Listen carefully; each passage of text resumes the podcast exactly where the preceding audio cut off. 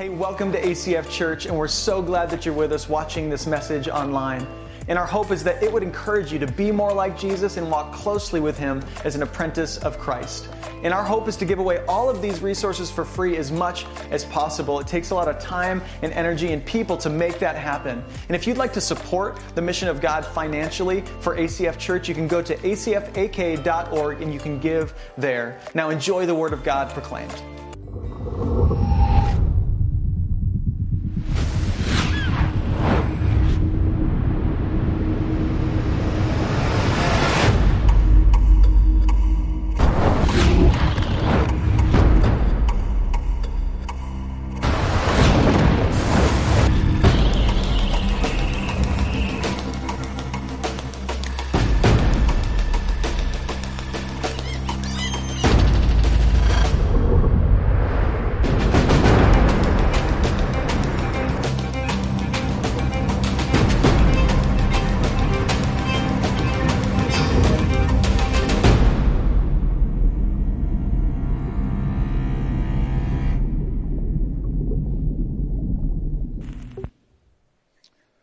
It's a big Sunday morning, and uh, it's because it is baptism week for us at ACF, which we fill up the tank every single month. That's just a tradition of ours.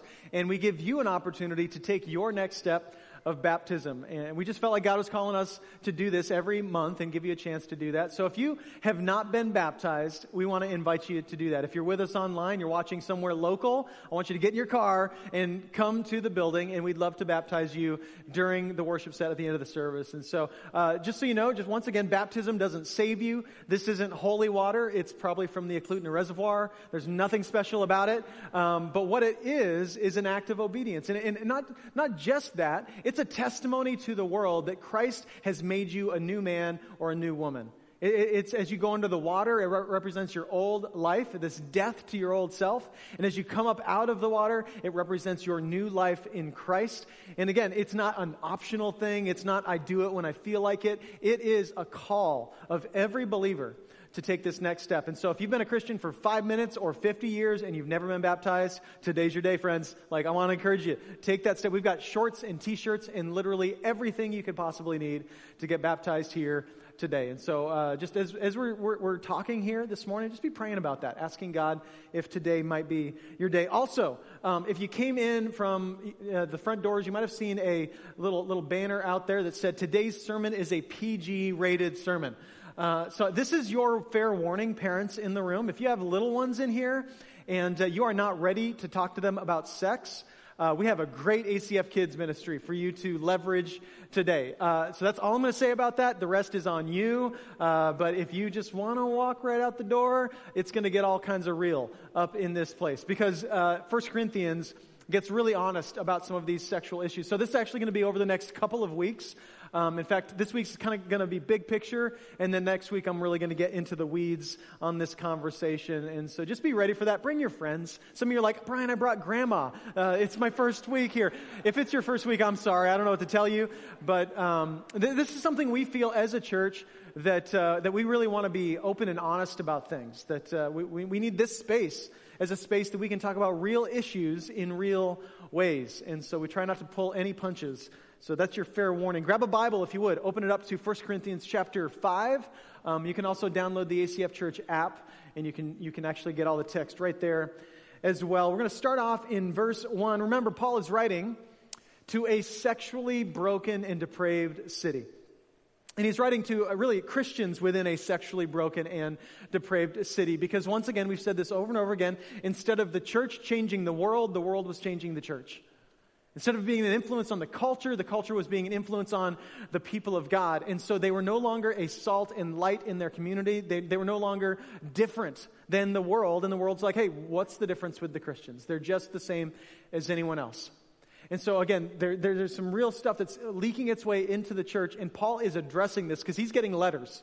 And the interesting thing about the, the, epistles or letters from Paul is we're getting half of a conversation. We don't hear what he's heard, but he has clearly heard some junk. People are like, Paul, you got to get back to Corinth because it is getting crazy all up in Corinth. Corinth. So here's, here's what he says He says, It is actually reported that there is sexual immorality among you, and of a kind that is not tolerated even among pagans For a man has his father's wife. Interpretation this man is sleeping with his stepmom. So everybody in the church say, ew. Ew. Yeah, that's all kinds of ew. Verse 2, he says, And you are arrogant. Ought you not rather to mourn? Let him who has done this be removed from among you. For though absent in body, I am present in spirit, and as if present, I have already pronounced judgment on the one who did such a thing. When you are assembled in the name of our Lord Jesus, and my spirit is present with the power of our Lord Jesus, you are to deliver this man to Satan for the destruction of the flesh, so that his spirit may be saved in the day of our Lord. Your boasting is not good. Do you not know that a little leaven leavens the whole lump? Cleanse out the old leaven that you may be a new lump, as you really are unleavened. For Christ, our Passover lamb, has been sacrificed. Let us therefore celebrate this festival not with the old leaven, the leaven of malice and evil, but with the unleavened bread of sincerity and truth.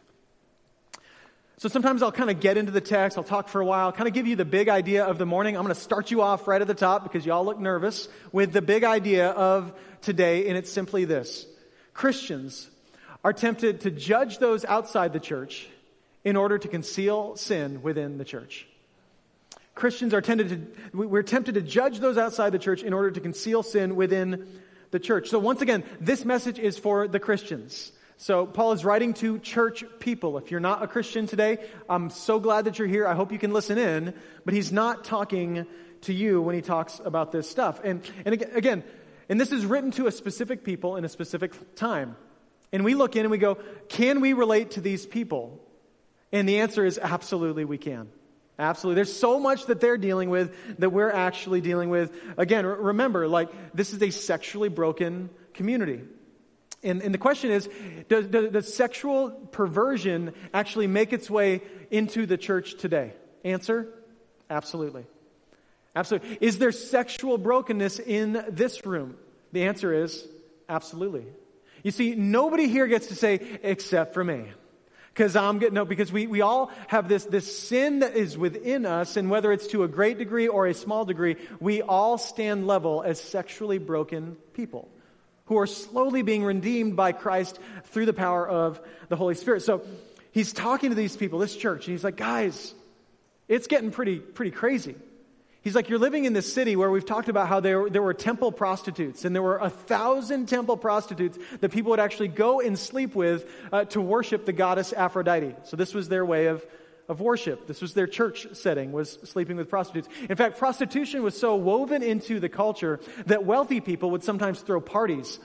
And when they would throw parties, you would show up to their party, and, and the party favor you would get was a prostitute, right? Like I go to parties, I get a keychain. They would get a prostitute. And, again, this was a normal thing that uh, was woven into their culture. People are living in sexually perverted ways. They're having sex before marriage. There are swingers. There are open marriages. There is everything you can think of. We're not as creative as you think we are. 22 isn't as creative as you think it is, right? There were STDs because of all of this that were exploding, and, and because they didn't have the same medical treatments that we had, what they would do is they would actually build shrines, these shrines in the shape of human genitalia, and they would bow down to them hoping they would get healed. So that was their way of dealing with this. It's just a, just a really broken world. And uh, we look back and we go, man, not much has changed. We're still very broken sexually. And I was thinking about what are the, what are the statements that we make that communicate our heart on this matter? And, and these aren't just statements that I hear non Christians make, but people who are saying, I'm a follower of Jesus, actually say a lot of these different mantras. Here's, here's one People say this what happens behind closed doors is my business, right? If it's in my house, it's my business. Don't tell me what to do, right? As long as it's behind closed doors. Here's one What I do with my body is my choice. It's a big one today for a lot of different things. But if it's my body, then I can do whatever I want with my body. You can't tell me what to do with my body. How about this? As long as no one's getting hurt, it's okay right? Nobody's getting hurt. We're all fine. You know, we're all consenting adults. I'll be talking more about that next week. But we're all just a consenting adult, so we're just fine. Here's the problem, and most of you know this somebody always gets hurt. Somebody always gets hurt. How about this one? It's 2022, people. Come on, right? Like, come on, it's 20. We, we have progressed. This is, this is like what uh, C.S. Lewis used to call chronological snobbery. And uh, it's this idea that since we are farther on and farther along in human history, then somehow we are better than those who came before us. Like, it's 2022. Certainly we're getting better. I don't know that we're progressing. I think we're regressing. Because once again, I don't know if this is news to you, but we did not invent the sexual revolution in the 60s. I think the Corinthians did, right? Like, it's, this has been around a long, long time. Here's one that floats around Don't let anyone tell you who to love. I was listening to a country song the other day. It said that literally. Don't let anyone tell you who to love. And all of these things, here's the, here's the thing, is that we all have a certain standard even within these things, whether we know it or not. Like even that one. Like, don't let anyone tell you who to love. You say that, but what if somebody wants to love somebody who's 14 and a minor? No, no, no, that's not okay. Well, then, then again, we have a sexual ethic that we base on something, and within our world today, it's whatever cultural consensus is, and it's always changing, which is why we need the Word of God. Amen? We need something that we can stand on. It's like, because it's always going to shift back and forth and back and forth. Now, in the church, uh, I would say this sex is either. It's either not discussed at all or it's talked about in a way that's really negative. So hear me today. God gave us the gift of sex. God created it. It's a he could have done this any other way. He could be like, "Hey, like if you want to have a baby, just give a high five. Right? There it is. Boom, baby pops out. Like God could have created any other way of populating the earth, but he created sex as a gift and as an act of worship.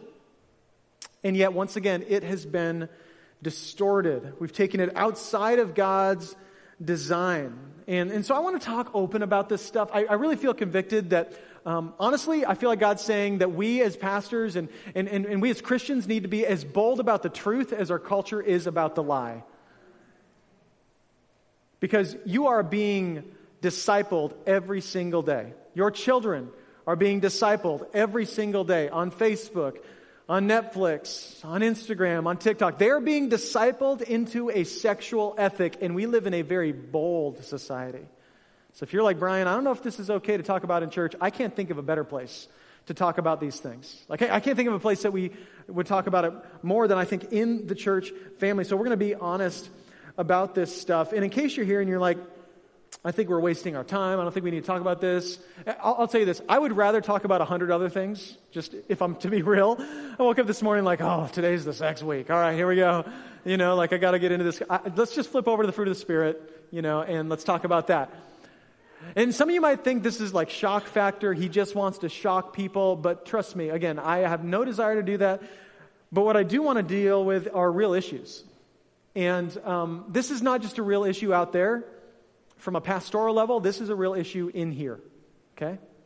This is, this is a real issue in this room today. Uh, sometimes statistics help us to kind of see the problem. Currently, 68% of Christian men are struggling with some kind of unwanted sexual behavior. So, like this half of the room, and a little bit more of the men in the room are like, there's something, something sexually broken in my life, and I don't know how to fix it. Um, currently, 91% of men and 60% of women have viewed porn over the last month. Something to be aware of. Uh, do you know that viewing pornography increases the odds of you having an affair by 300%? That's pretty shocking. Do you know that one in four teenagers in the room are getting sent sexually explicit pictures of their friends via text, their little iPhones? So again, if you're here and you're like, oh, it's just shock factor, we don't talk about it in the church, we have to talk about this stuff because it's hurting us. And if I love you, I will talk to you about things that hurt you. And same with me. And so that's, I'm not going to go through all the stats, but I will give you some resources. Um, if you want to do some research on your own, first is pornkillslove.com. You can go check that out. Um, this website gives you all kinds of stats, but more than that, it gives you scientific research about how pornography affects the brain. If you're here today and you're like, bro, like, you know, I don't think it's a big deal. I don't think it's hurting anybody. Trust me, it's hurting lots of people. Um, so this is outside of necessarily a Christian perspective. It's going to show you the science of all of this. Also, um, one of our partners, Pure Desire Ministries, you can go there. If you're here today and as I'm talking, you're like, I need some help. Uh, know this, we've got groups that are part of our church family for people who are struggling with just different kinds of sexual addiction and, uh, and even sexual trauma from the past. Um, we have people who are counselors. We'd love to help you get uh, connected with a counselor. One way or another, here's my heart for you is that we all get healed because God wants to heal our sexual brokenness. He really does. And He's still doing this work. So, back to part one of this text here today. Um, again, this is, it gets crazy. And I've entitled today's message, It Just Got Weird. Uh, because it did. Like you're just reading along and you're like, and this man is sleeping with his mother in law. And then as you go on in this, um, you start to see what's going on. Paul is talking to them and he's like, You guys, I can't believe this is going on in the church. And he's like, This is stuff that not even the pagans do. Like, like the, the, the pagans, right? The porn producers are looking in at the Christians and they're like, Dude, we've done some weird stuff, but the Christians are gross. Like, ew. Like what's going on in the church is like, ugh, just sends chills up my spine, you know? So, so when you're getting judged by the porn producers, like you have gone off the rails, right? Like you, you have left the foundation. He's like, there's something that's gone really wrong in the church. And not only that, the people who are in the church, they're actually, they're actually taking pride in it. They're celebrating it. They're like, look at us, we're so, you know, so progressed. You know, we're so enlightened. Look at us, we've got this person who's sleeping with their mother-in-law. Come be with us, you know, come be part of us. And even the pagans are like, ew. Like, we don't want to be a part of that. And he's like, it's so, it's become so twisted in the church, you guys don't even know what the truth is when it comes to God's design for sexuality. And I would say, I'd be honest, I, I think this is true even in the church today, that we make lots of excuses. Uh, we all want to talk about the line, right? In fact, I was a youth pastor for years. Every time we would talk about sex in youth group, I would do a little box where they could put in questions. I would get the same question every time. Some of you know what question it is. How far is too far, right? Can you give me chapter and verse that says, I can't do this or I can't do that? And here's the deal I can't give you chapter and verse for every type of behavior. Here's what I can do is that I can bring you back to show you what God's design for sex is. It's, it's very simple, it's not complicated. If you go back, you can read the book of Genesis, you can read that God designed uh, man and woman, right? He created one biological man, one biological woman. He invited them to come together and to be fruitful and to multiply. And so God's design for sex, his design is that it's one man, one woman, in a lifelong monogamous relationship committed in marriage for the rest of your life. So that, that, that's all it is. It's not complicated. So then you're like, well, how about this? Answer? No. right? You're like, is it okay if I? No. Like, if it's outside of God's, but she says it's okay, so I can, no, no, no. Like, like, but, but, but, you know, like it's, it's culturally accepted. No, no. Like it's not okay. Well, it's not physically with the person, it's just through the screen. No, no, no, no. If it's outside of God's original design for anything in the world, the Bible calls that sin. And sin is just a word for a distorted version of God's perfect reality. That's a simple definition of sin. Sin is a distorted version of God's perfect reality. And so, anytime we are looking for a loophole or a way out of God's original design for human sexuality. What we are wandering into is sin. So Paul wants to give them some tools on how to deal with this because it's, it's growing in the church. It's multiplying because that's what happens when it comes to sexual uh, perversion is it begins to multiply. So there's this guy that they're dealing with specifically, and, and he's like, hey, deal with this guy the way I want you to deal with anybody that's kind of going on in this behavior. Verse 4, he says, When you are assembled in the name of our Lord Jesus, and my spirit is present, with the power of our Lord Jesus, you are to deliver this man to Satan for the destruction of the flesh, so that his spirit may be saved in the day of the Lord. So I want you to write this down if you would today. Um, it's time to get serious about our sexual dysfunction. It's time to get serious. This is a pretty serious statement. Um, again, remember, this is a guy who is living in ongoing, unrepentant rebellion, right? This is not like a, it happened once, he asked for forgiveness, he's seeking some help, he's getting some counseling, he's moving on. No, no, no. This is like we are celebrating this. Paul says, hey, what I want you to do is deliver this man over to Satan, which, can we all be honest in the room, sounds really ungracious, right? Like kick him to Satan. Just send him to the devil. That's, how I want you to deal with sexual sin in the church. But what Paul is literally saying is that this man is living a lifestyle that is showing where his heart's affections are and, and what he worships. What he worships is being reflected in his lifestyle. He doesn't want to be corrected. He doesn't want to change his behavior. And, and, and, so he's literally walking in the way of the devil, right? So Paul's like, hey, what I want you to do is allow him to do that with hopes that he would be healed. When he says destruction of the flesh, that, that the prayer is that he would go, he would wander off into his rebellion, and that at some point he'd be like, this wasn't all it was cracked up to be. He would realize that there is not the hope that he wanted in living this lifestyle that he's going for. So it's time to get serious about our sexual dysfunction.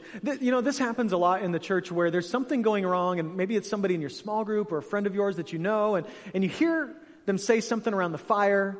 You know, you're camping or you're out enjoying Alaska, and you're like, man, I don't know that that's best for them. I don't know that that's good, and, and, I'm pretty sure that that's sin and that's not honoring God or honoring them. And, and then you're in this struggle, right? You're like, do I say something? Do I not? And you see so many things destroy churches because something's going wrong and nobody wants to call it out. We all just act like the issue isn't there. There are hookup subcultures in churches. There are people sleeping with each other in open marriages in churches. There are people introducing pornography into the bedroom within marriage relationships in churches. And we hear about these things and we're like, let's just not talk about that, right? Here's the deal I think Christians go wrong when they think the consequences of dealing with sin are greater than the consequences of ignoring it. We're worried about, y'all are quiet, by the way. I'm just going to tell you that. I'm getting no love to the stage, but it's okay. This is a heavy topic. But here's the deal I think sometimes we fall into that. We go, man, I think it's going to do more harm than good to talk about this. So let's just, psh, just act like that's not really an issue. Paul says, no, you're going to talk about it. And you're literally going to deliver this man to Satan. You're going to, you're going to, you're going to confront him, but you're going to allow him to go on his way and worship the God of this world. You see, Jewish tradition was that if somebody in the community was living in unrepentant sin, you would confront them. And if the confronted person didn't want correction, they were like, no, no, you can't tell me what to do. Not a, not a big deal. I'm developing my own sexual ethic. I come up with it on my own. If they won't be corrected, what they were to do was to eject that person from the community. They were to eject, they're like, okay, you're, and again, this is a believer. This is a professed believer. There was a process to it. And not only that, they would eject the person from the community, then they would spend a day going around mourning like this person just died. They would literally treat the person like they would throw a funeral for this person like they are now dead. They've gone on. And so that's the idea. Like, it sounds harsh, but the idea here is that they want this person, kind of like the prodigal son, to, to go and live the life that they're actually wanting so they can find out that Jesus is the hope they're looking for that Jesus is and the way of God is going to lead to the most peace in their life. If you know the prodigal son story, that is his story. The father sends him off. The son goes to Vegas and spends all his money on strippers and prostitutes, and he just like lives this life. And finally, he's like, man, he's eating the slop from the pigs, and he goes, This isn't all it was cracked up to be. And he comes back to his father, and the father embraces him as he comes home. And the son is restored. This is, this is Paul's heart in this it sounds harsh, but his heart, his heart, and I think God's heart, is always restoration, even for the rebellious. So if you're here today and you're like, man, I'm, I got a rebellious heart in this, I, I don't want to hear the truth. God's prayer for you is that you would get to the bottom, that you would find your bottom so that you could end up being healed and see what the truth actually is. So Jesus actually gives us a way of dealing with sin and dealing with stuff within the church. It's in Matthew chapter 18. In verse 15, he says this He says, If your brother, um, who? Not just a random person. This is your brother. This is another believer, right? This isn't the checker at Fred Meyer after church today. Like, what is your sexual sin? This is somebody that you're in a relationship with. If your brother sins against you, question, is someone else's sexual sin against you, even if you're not involved? The answer in the church is yes. Yes. My sin hurts you. Your sin hurts me. We bleed together as a church family. There's nothing we can do outside of the family that doesn't affect the family. So he says, if your brother sins against you, go and tell him his fault. Not slip into his DMs, right? Not send him a text, right? A couple emojis. Not like, like an email, like from a distance. He said, like, go talk to him. Talk to her face to face. Have a conversation. And then he says, between you and him alone. Again, this is, this is private. This is like, hey, hey, sit down with me. I love you so much. And I, I heard you say this, and I feel like what you're doing, um, it, it's hurting you. And in fact, what I know from the Bible is that, that it doesn't honor God, and that it doesn't honor you, and it doesn't honor the, the, the person that you're doing this with. And, and I just, I want better for you. I want better for our family as a church. And so, how can I help you to get healed? How can I help you to get better? This is what he's talking about.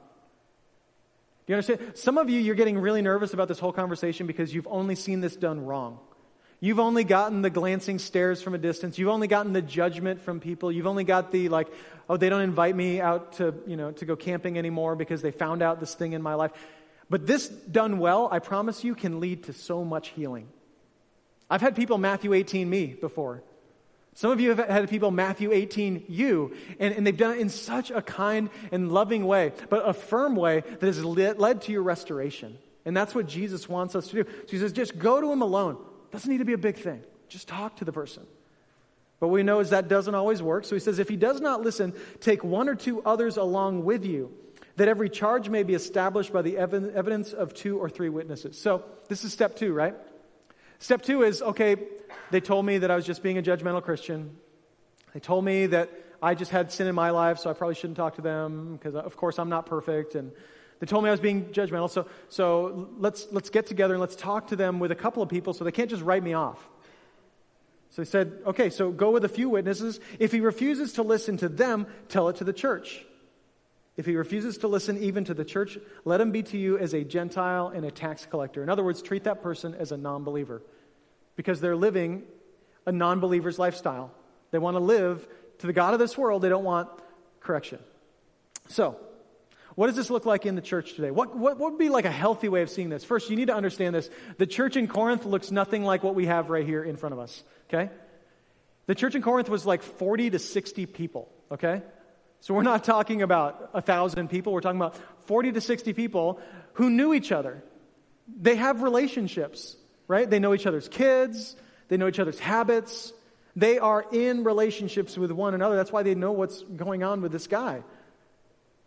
And so again, this is a small setting. This is this wouldn't be like, okay, we're gonna we're gonna bring all the sinners up on stage here at ACF on Sunday morning. We're gonna parade them in front of you. This person doesn't repent. This that's not what we're talking about here.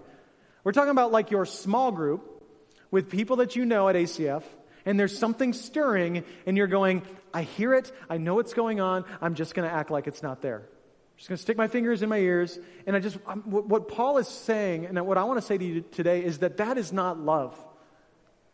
It's not love to watch someone destroy themselves and just move on, right? What kind of father would I be if my kids were destroying themselves and I'm like, hey, let's just act like that's not a problem? And, and I know even as a parent, I'm tempted because I want to be liked. That I'm like, I don't want to deal with that because they're going to get upset. But do you want to be liked or do you want to love them in the name of Jesus? And sometimes you have to choose between the two. And our call is to love. Our call is to love them. Another reason I think that we either that we just don't do this in the church is because we're all insecure about it. Um, specifically because we all know that we're not perfect.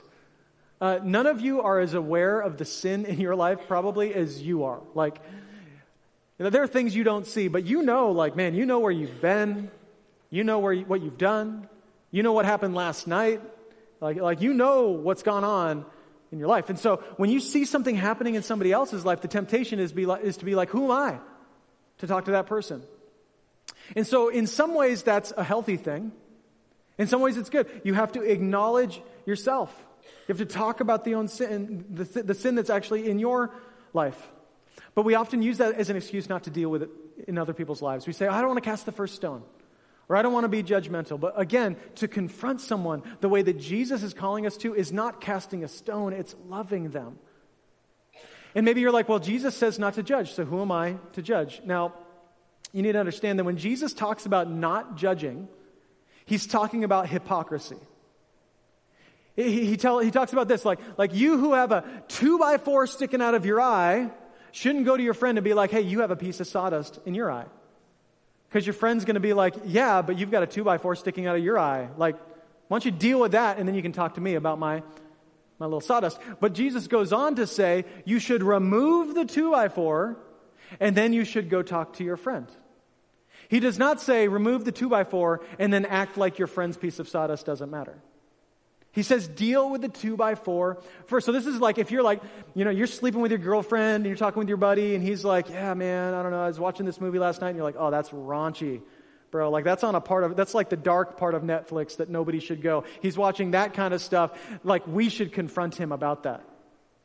But we're sleeping together every night. Like Paul would say, hey, deal with your sin first. Deal with the sin in your own heart. Doesn't mean you're perfect, but deal with it. Be repentant about it.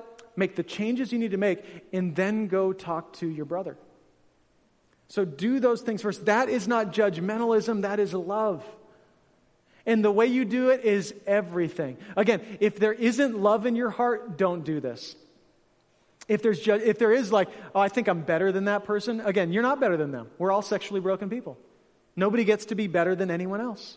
Your junk just comes out in different ways than theirs does. And so nobody's better. We want to be willing to confront those things.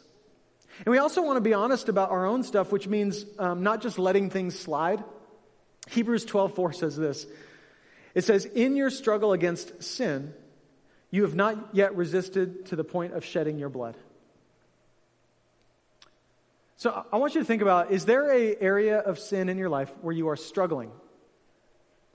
Is there an area of sexual sin in your life where you are struggling? Now, I want to talk to you. There are two types of struggling. And this is so important that we get this because the word struggle gets thrown around in church circles all the time. Right? It's like, hey, how you doing with that? Oh, I'm really struggling with it. Okay, okay, I'll pray for you, right? Do you know the word struggle becomes a real excuse to continue in our sin? That's the first type of struggling, struggling to excuse our sin.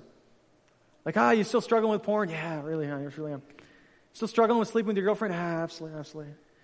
You're still, you're still struggling with, with this or that? Oh, yeah, absolutely. We use struggle as an excuse to continue in our sin. The, the second, I think, the healthy form of struggle is this struggling to experience freedom.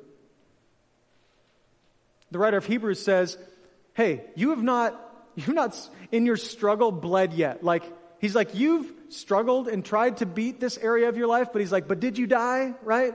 But did you bleed yet? Like, how far did you really go so that you could get, be set free? Or did you just use the word struggle so you could continue in the behavior, right? So, so here's the deal. He's like, hey, struggle with it, deal with it, get drastic with it. How drastic are you willing to get to be set free? That's my question for us in the church today. How far, how far would you be willing to go? Would you be willing to break off the relationship and say, hey, we just got to get some space so we can reset physically because like we're not doing a good job of having healthy boundaries in this relationship? Would you break it off or even just put a pause on the relationship so you could both get healthy? Would you be willing to do that? Would you be willing to move out? Like you're, you're living together and you're like, Brian, it just makes sense. You don't get it, Brian. It's 2022. What happens behind closed doors is my business. It makes financial sense. It's really hard to find an apartment right now. It's really inconvenient to do anything different. You know what's inconvenient? Standing before God and going, I just felt like it was inconvenient to choose holiness. Just felt, I, I didn't want to pay the price. That's going to be inconvenient to stand before God and go like, well, you know? I mean, how about this? Like, last summer, I was trying to get off the internet, get off the grid completely, no social media or anything. So I went down to AT&T and I was looking at their phone selections. Do you know that you can still get a flip phone? It still exists, friends. Do you know that you can still get a phone that doesn't access internet? You can shut it all off. Like you have the power to do this. And some of you, like you struggle because the phone is access to all kinds of things. Side note, man, parents, be careful with technology. Like, if you give your kid a phone in their bedroom at night, it's like leaving a loaded weapon in their room and saying, hey, just don't worry about that. Just be aware of this reality that exists because there's access to the world. And you know this, but we can just get worn down as parents, and I get that. But how drastic are you willing to get? You're like, I can't do a flip phone. How am I going to find an Applebee's when I'm out of town? Like, I won't be able to navigate. It's called a map, right? What are you willing to trade for your soul, friends? Like, that's the question. Like, how far, how drastic are you willing to get? Are you willing to bleed to get healthy? Paul goes on to talk about how when we let this live in our lives and in our church, it affects everyone. He says, Your boasting is not good. Do you know that a little leaven leavens the whole lump? He's talking about yeast. He's saying this. He's saying what you do sexually isn't only about you, it spreads. It spreads. It's interesting. Um, yeast or leaven in the Bible is uh, it's a metaphor for sin. It's a metaphor for sin. The way that yeast kind of spreads through some dough is the same way that sin can spread through the church. It multiplies. It always does. And he's like, You're boasting about this, and it's actually going to tear you apart. It's going to tear you as a church apart. In, in uh, the book of Exodus, we actually re- read about how um, God sets the people of Israel free from captivity in Egypt. We know about that story. And when he sets them free, he actually institutes this thing called the Feast of Unleavened Bread. And they, from then on, they would actually eat this flat bread without yeast.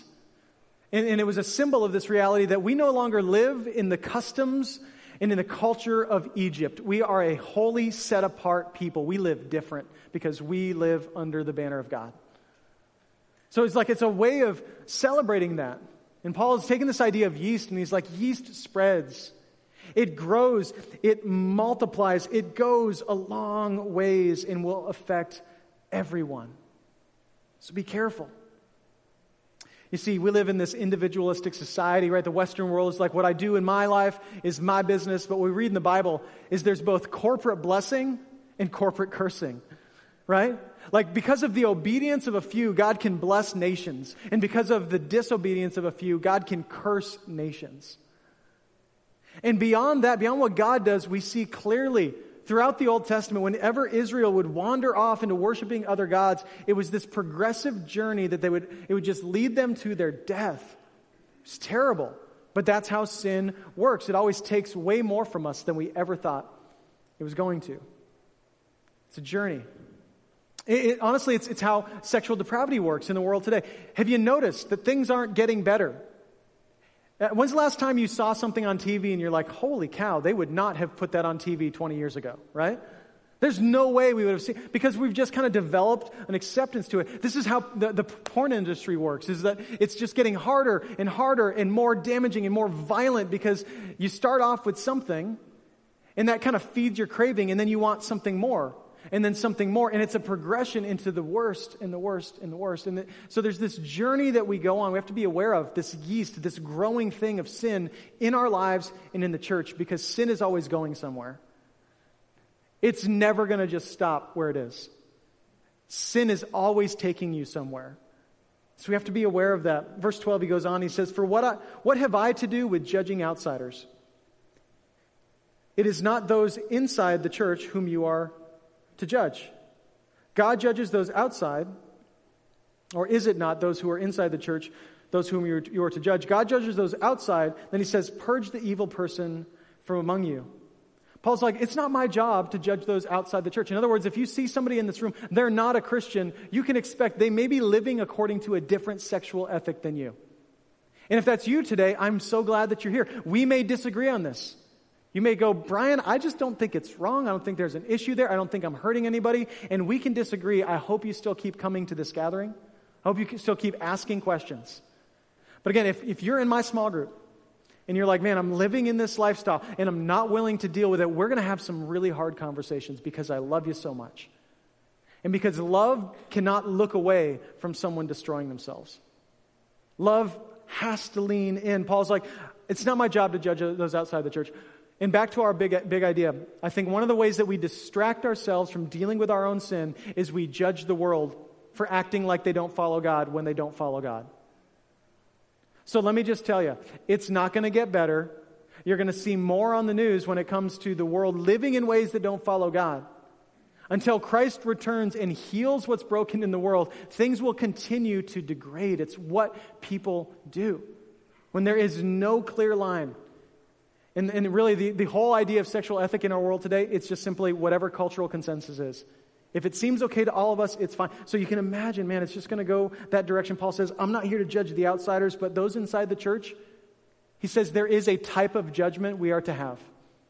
And it's not to be judgmental, it's to make a determination that what they're doing is hurting them and it's hurting us. So that, based on Paul's standards, is a good type of judgment.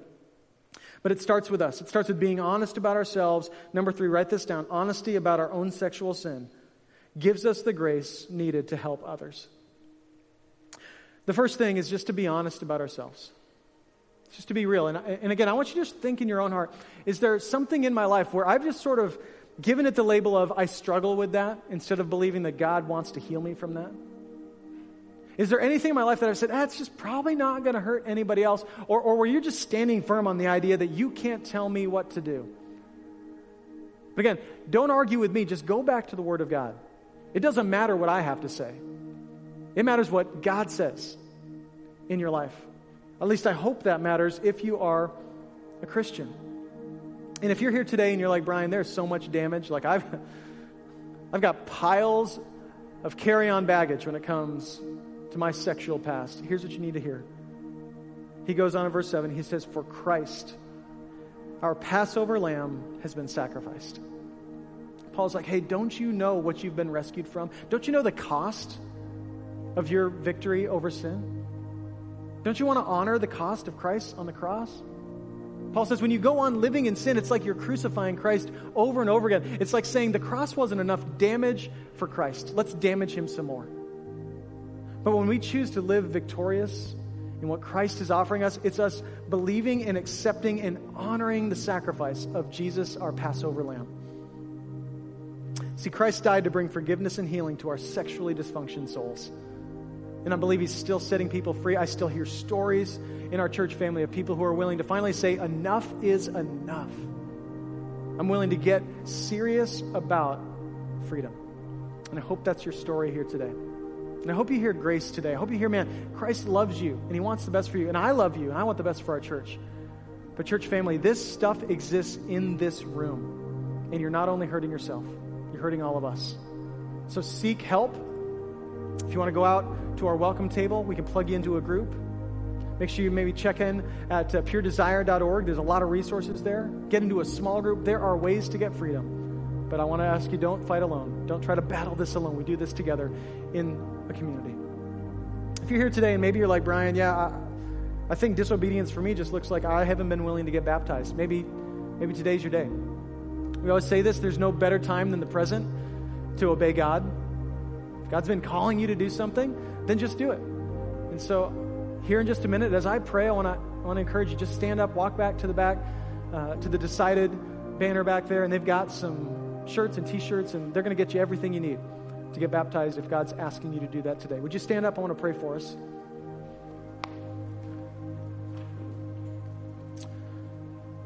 Father, I just uh, I sense a heaviness in the room as we talk about this topic because we all have a story. God, whether it's things that have been done by us or things that have been done to us, God, we acknowledge that we live in this world that isn't the way you designed it. And that we're all looking for the same thing. We all just want to find peace in our hearts. God, we all want to find hope for our souls and God, we just confess that we seek that in things other than you. So, Father, we uh, as a church family ask for you to forgive the sexual sin in our hearts, the parts of us that don't honor you and others. God, forgive us for using the idea of struggling as an excuse to continue in our sins instead of a way to freedom. God, I pray that you'd help someone here today believe that they can be set free. And I pray for those conversations that need to happen, that we would have the courage to have them, not from a place of judgmentalism, but from a place of love, so that we could be set free together. God, thank you so much that you are still working in the church, God, and that you love your bride, God, even though she is stained. And today, God, we claim fully the power of the blood of Christ over everything that we've done and everywhere we've been, God, that your grace is sufficient for our weakness that your strength is made perfect when we are weak. For it all in Jesus' name, amen. Amen. Love you guys. Thanks for watching this message from ACF Church. Uh, we hope it's encouraged you and challenged you to be more like Jesus and to walk with Him in a closer and more profound way. If you'd like to give to the mission of ACF Church, you can do so at the link on the screen or at acfak.org. We love you and we'll see you next week.